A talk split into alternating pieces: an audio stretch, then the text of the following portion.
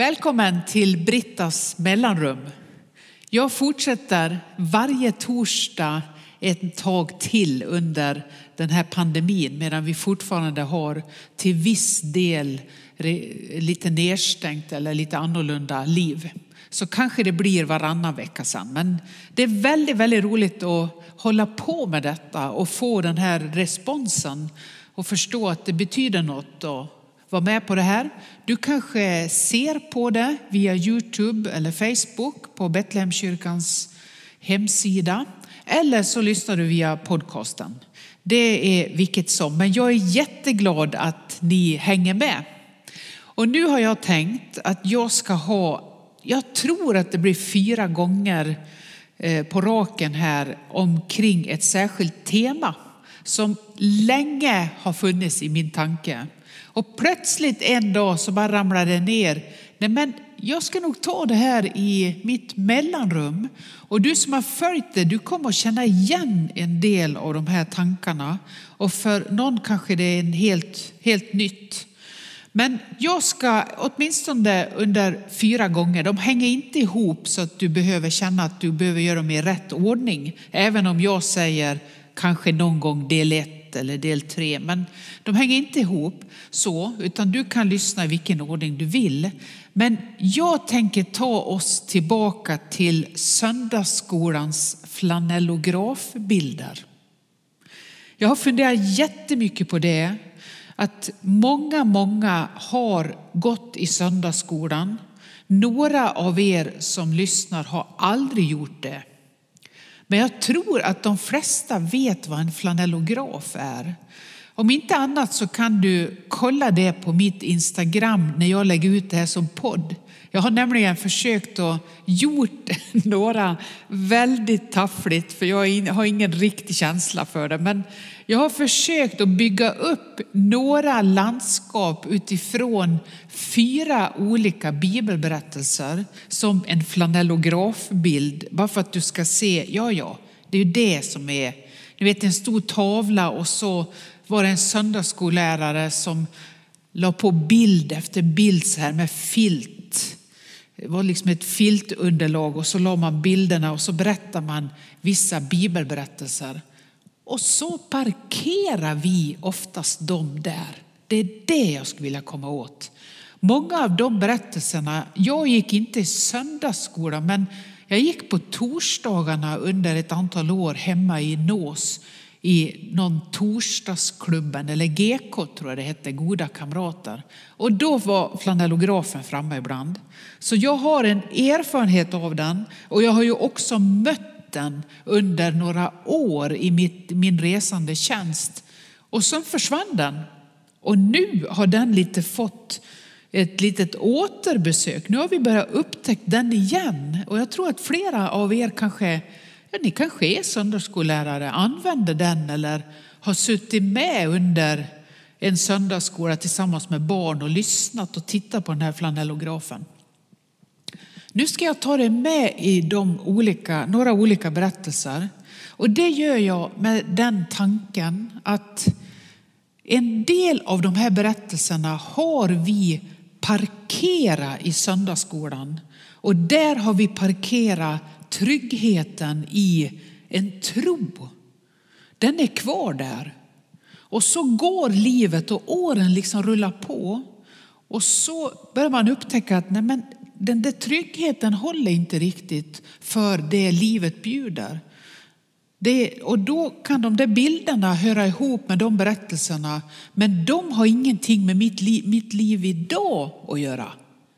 Och där skulle jag vilja jag vet inte vad jag ska säga, bygga en bro eller fånga upp några trådar från fyra olika bibelberättelser som för mig är oerhört matnyttiga och som jag första gången såg och fick lyssna till i kanske söndagsskolan genom en flanellografberättelse.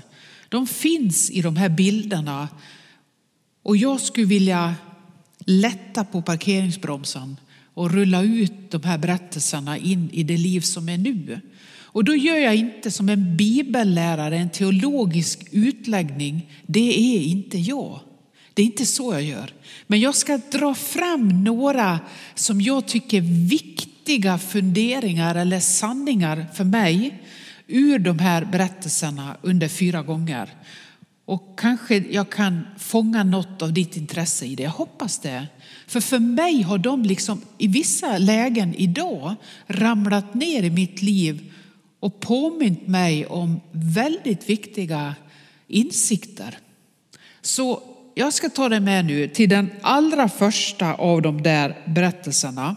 Och det gör jag för att jag vill göra den där resan tillsammans med dig från trygghet till tillit och lite dela utifrån de här berättelserna sånt som för mig har gjort att Bibeln fortfarande är väldigt, väldigt aktuell för mig. För det finns så mycket stoff att hämta och det finns så mycket att stöta emot och det finns så mycket att samtala om, forska kring, få reda på mer om, fördjupa sig i och ibland uppleva nej det här är helt obegripligt utifrån den kultur och den kontext, alltså det sammanhang jag lever i idag. Så är det.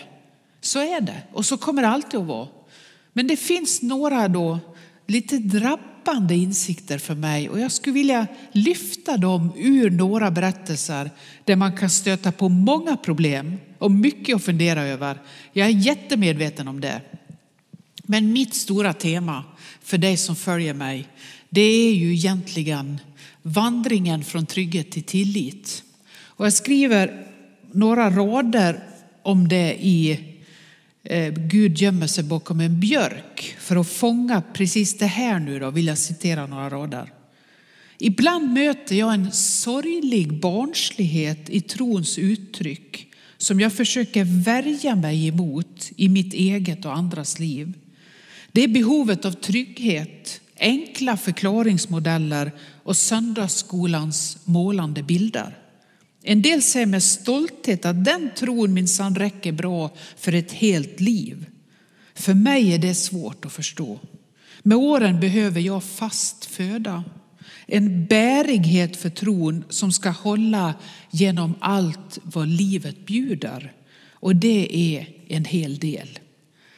Det här är grunden till att jag har tänkt på flanellografbilderna som söndagsskolans målande bilder. Som i den tiden och i den åldern är hur bra som helst. Men vet du vad? De är fortfarande bra. De är fortfarande bra, kanske ännu bättre för att jag har levt några år sedan jag såg och hörde berättelserna första gången och inser att de återkommer för mig och nu behöver jag se på dem utifrån ett vuxet perspektiv. Och inte bara tänka, ja den där berättelsen det är söndagsskolan. Den där är söndagsskolan, det här kanske jag kan ta idag. Nej, jag skulle vilja dra ut då några trådar ur det. Den första berättelsen som jag skulle vilja ta dig med in i, det är David och Goliat. Från första Samuelsboken 17. Där står den berättelsen. Den som har gått i söndagsskolan, har läst barnens bibel eller den här nya fantastiska bibelöversättningen som är en ny barnens bibel. Eller i en vanlig bibel, eller för, som jag har med mig idag, the message på svenska. Den här nya, eh, en del säger parafras, ligger väldigt nära tycker jag, grundtexten. Man kan läsa den parallellt med vanliga bibeln, men där man hittar ett lite nytt språk för bibelns berättelser. Lite mer up to date skulle jag säga och lite överraskande tolkningar ibland. Säkert inte för en bibelvetare helt okej okay, alltid, men jag lyfter lite på hatten och tänker, vad är den stora berättelsen i detta? Det är där jag är i den här flanellografen nu, i den stora. Goliat, David och Goliat.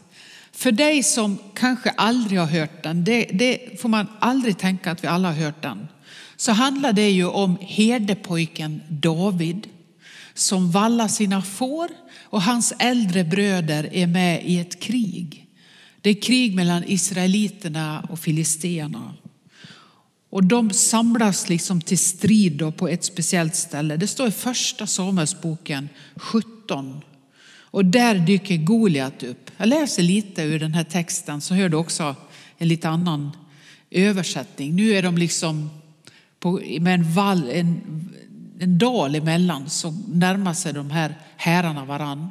Och de äldre bröderna till David, de är med i Israels här. Och så dyker Goliat upp bland filisterna och då står det så här. En nästan tre meter lång jätte klev fram ur filisternas led och ställde sig väl synlig. Det var Goliat från Gat med bronshjälm på huvudet och i full rustning, 60 kilo tung, samt benskydd och svärd av brons. Spjutet hans var långt som en gärdsgårdsstör. Bara spjutspetsen vägde åtta kilo. Hans väpnare gick framför honom. Och så utmanar denna jätte israeliternas här och och ropar okvädningsord och försöker kränka dem. Är det ingen som vågar ställa sig upp emot mig? Han utmanar dem och ingen vågar kliva fram. Och så kommer David till den här krigsskådeplatsen. Han har blivit ditskickad av sin far för att komma med mat och förnödenheter till sina äldre bröder. Han har liksom fått gjort den här resan från fårajorden dit för att ge dem en hälsning hemifrån. Och så hör han den här jätten ropa och ingen ställer upp emot honom. Det är liksom grundberättelsen. Då kliver David fram och så säger han att han, han kan tänka sig att strida mot honom. Och då händer ju detta otroliga då när han kommer dit. Att en av hans bröder säger så här när han hör att David går till kungen och säger jag kan strida mot Goliat. Han är lillebrorsan, den lilla av bröderna. Då säger en av hans äldre bröder som hör detta. Vad gör du här? Sköt du ditt? Ska inte du ta hand om de där usla fåren? Jo, jag fattar, du vill se på när vi blir ihjälslagna och försöker du få en bra plats. Vad är det med dig, svarar David. Jag frågar ju bara. Är det ingen som ska ställa upp? Han struntade i brodern, ställde samma fråga till en annan och fick samma svar som förut. Och så händer detta då. Att David går till kungen, kung Saul, och så säger han, jag kan strida mot Goliat. Och det blir ju väldigt tvekan. Denna lilla herdekille, kan han gå upp emot den jätten? Vem är han? Hans bröder har redan degraderat honom. Men det som händer är att Saul, kungen, säger okej, okay, du får gå upp emot honom. Men då ska du låna min rustning. Och så klär sig David i Sauls rustning och ska försöka kliva fram och liksom anmäler sig frivilligt. Jag vill strida mot Goliat som kränker våran här. Och så försöker han gå i en rustning som inte är hans. Och så säger han till kungen, det här går inte. Jag kan inte gå i den här rustningen. Han blir obekväm, han kan inte röra sig fritt. Och så tar han av sig den röstningen som Saul har gett honom. Han säger så här, jag kan inte röra mig i allt det här. Jag är inte van. Istället tog David sin herdestav, valde ut fem släta stenar ur bäcken som rann där, stoppade dem i fickan på sin herdeväska. Med slungan i handen gick han fram mot Goliat. Och så är då jag spoilar ju berättelsen nu då, för jag tänker att ganska många vet det. Han besegrar ju jätten Goliat med de fem släta stenarna och sin slangbälla.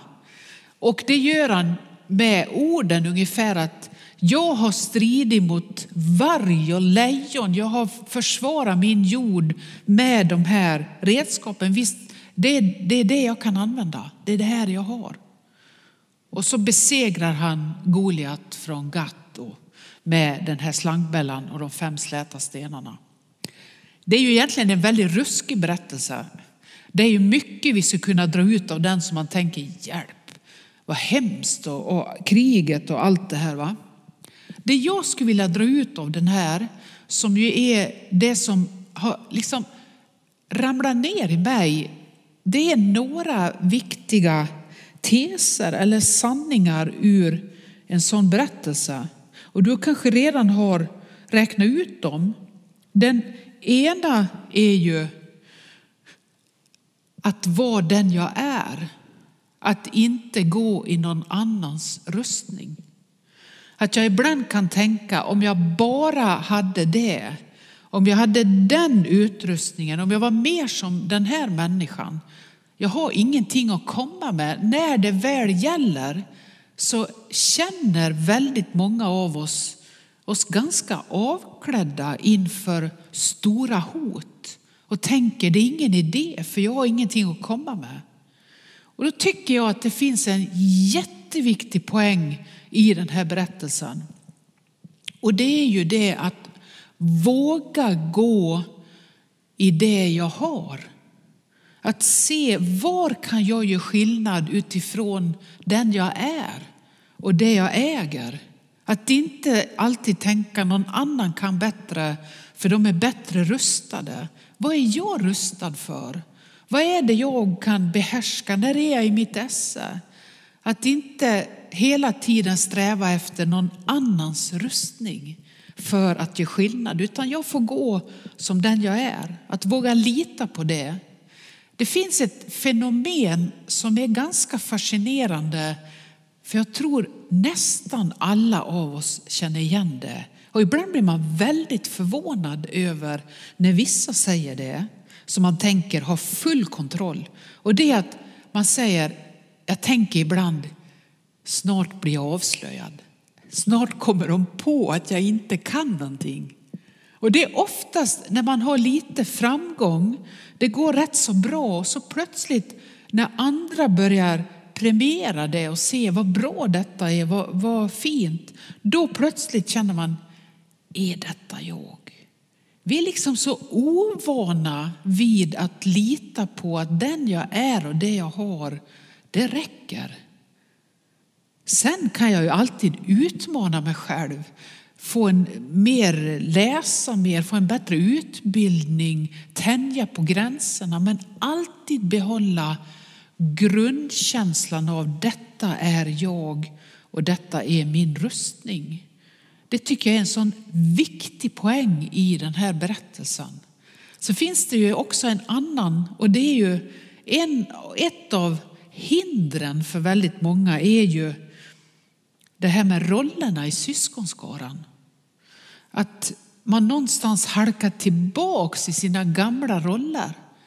Det här har jag ju nämnt flera gånger och kanske förra gången också. Men det är någonting med att när man möts som vuxna, kommer ur, från olika sammanhang och så möter man släkten. Kanske några har gjort det vid jul. Det är ju lite olika nu när vi har haft den här pandemin. Men när vi möts vid någon sån träff eller en gammal, ni vet, man har liksom en sån här klassåterträff. Så möter man de andra och så halkar vi tillbaks i de här gamla rollerna.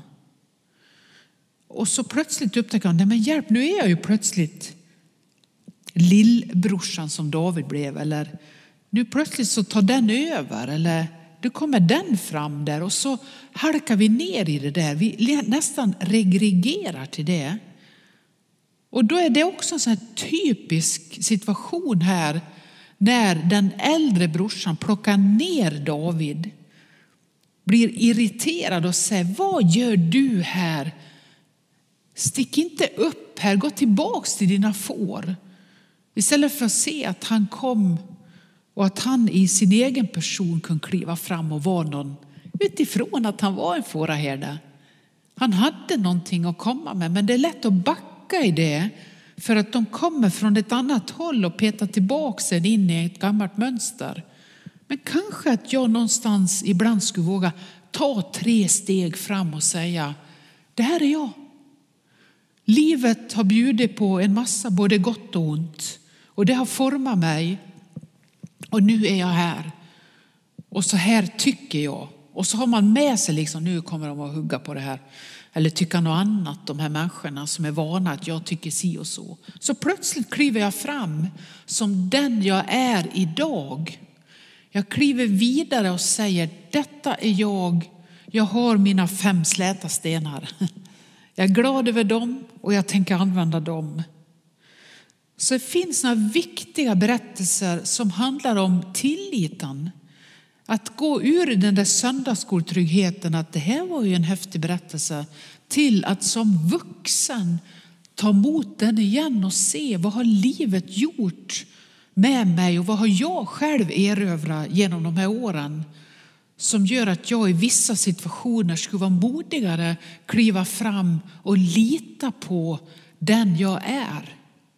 Och sen den sista saken jag vill säga om David och Goliat och den här flanellografberättelsen som är en, en biblisk berättelse från Gamla testamentet som kan hitta oss idag.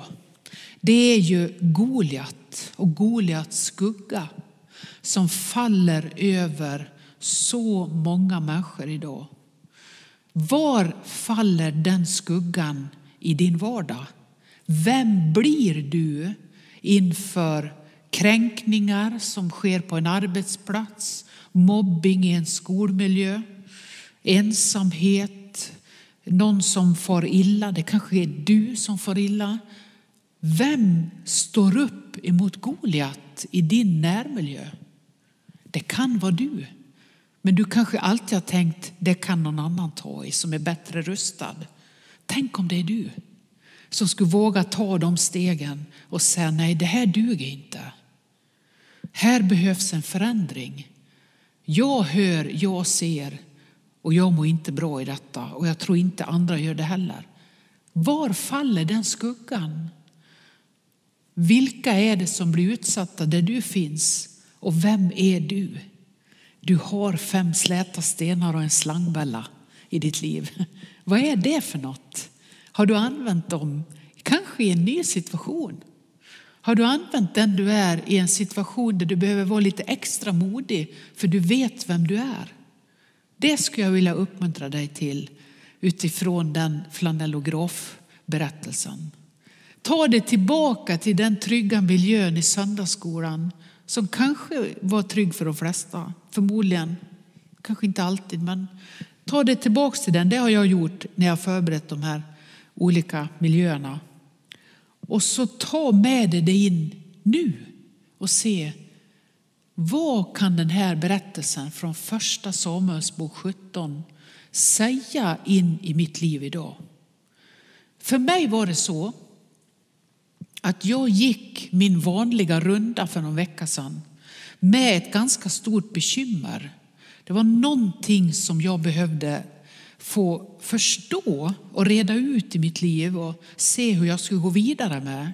Och vad ska jag tänka? Jag har lagt märke till att jag lite grann letade efter Sauls rustning i en viss situation.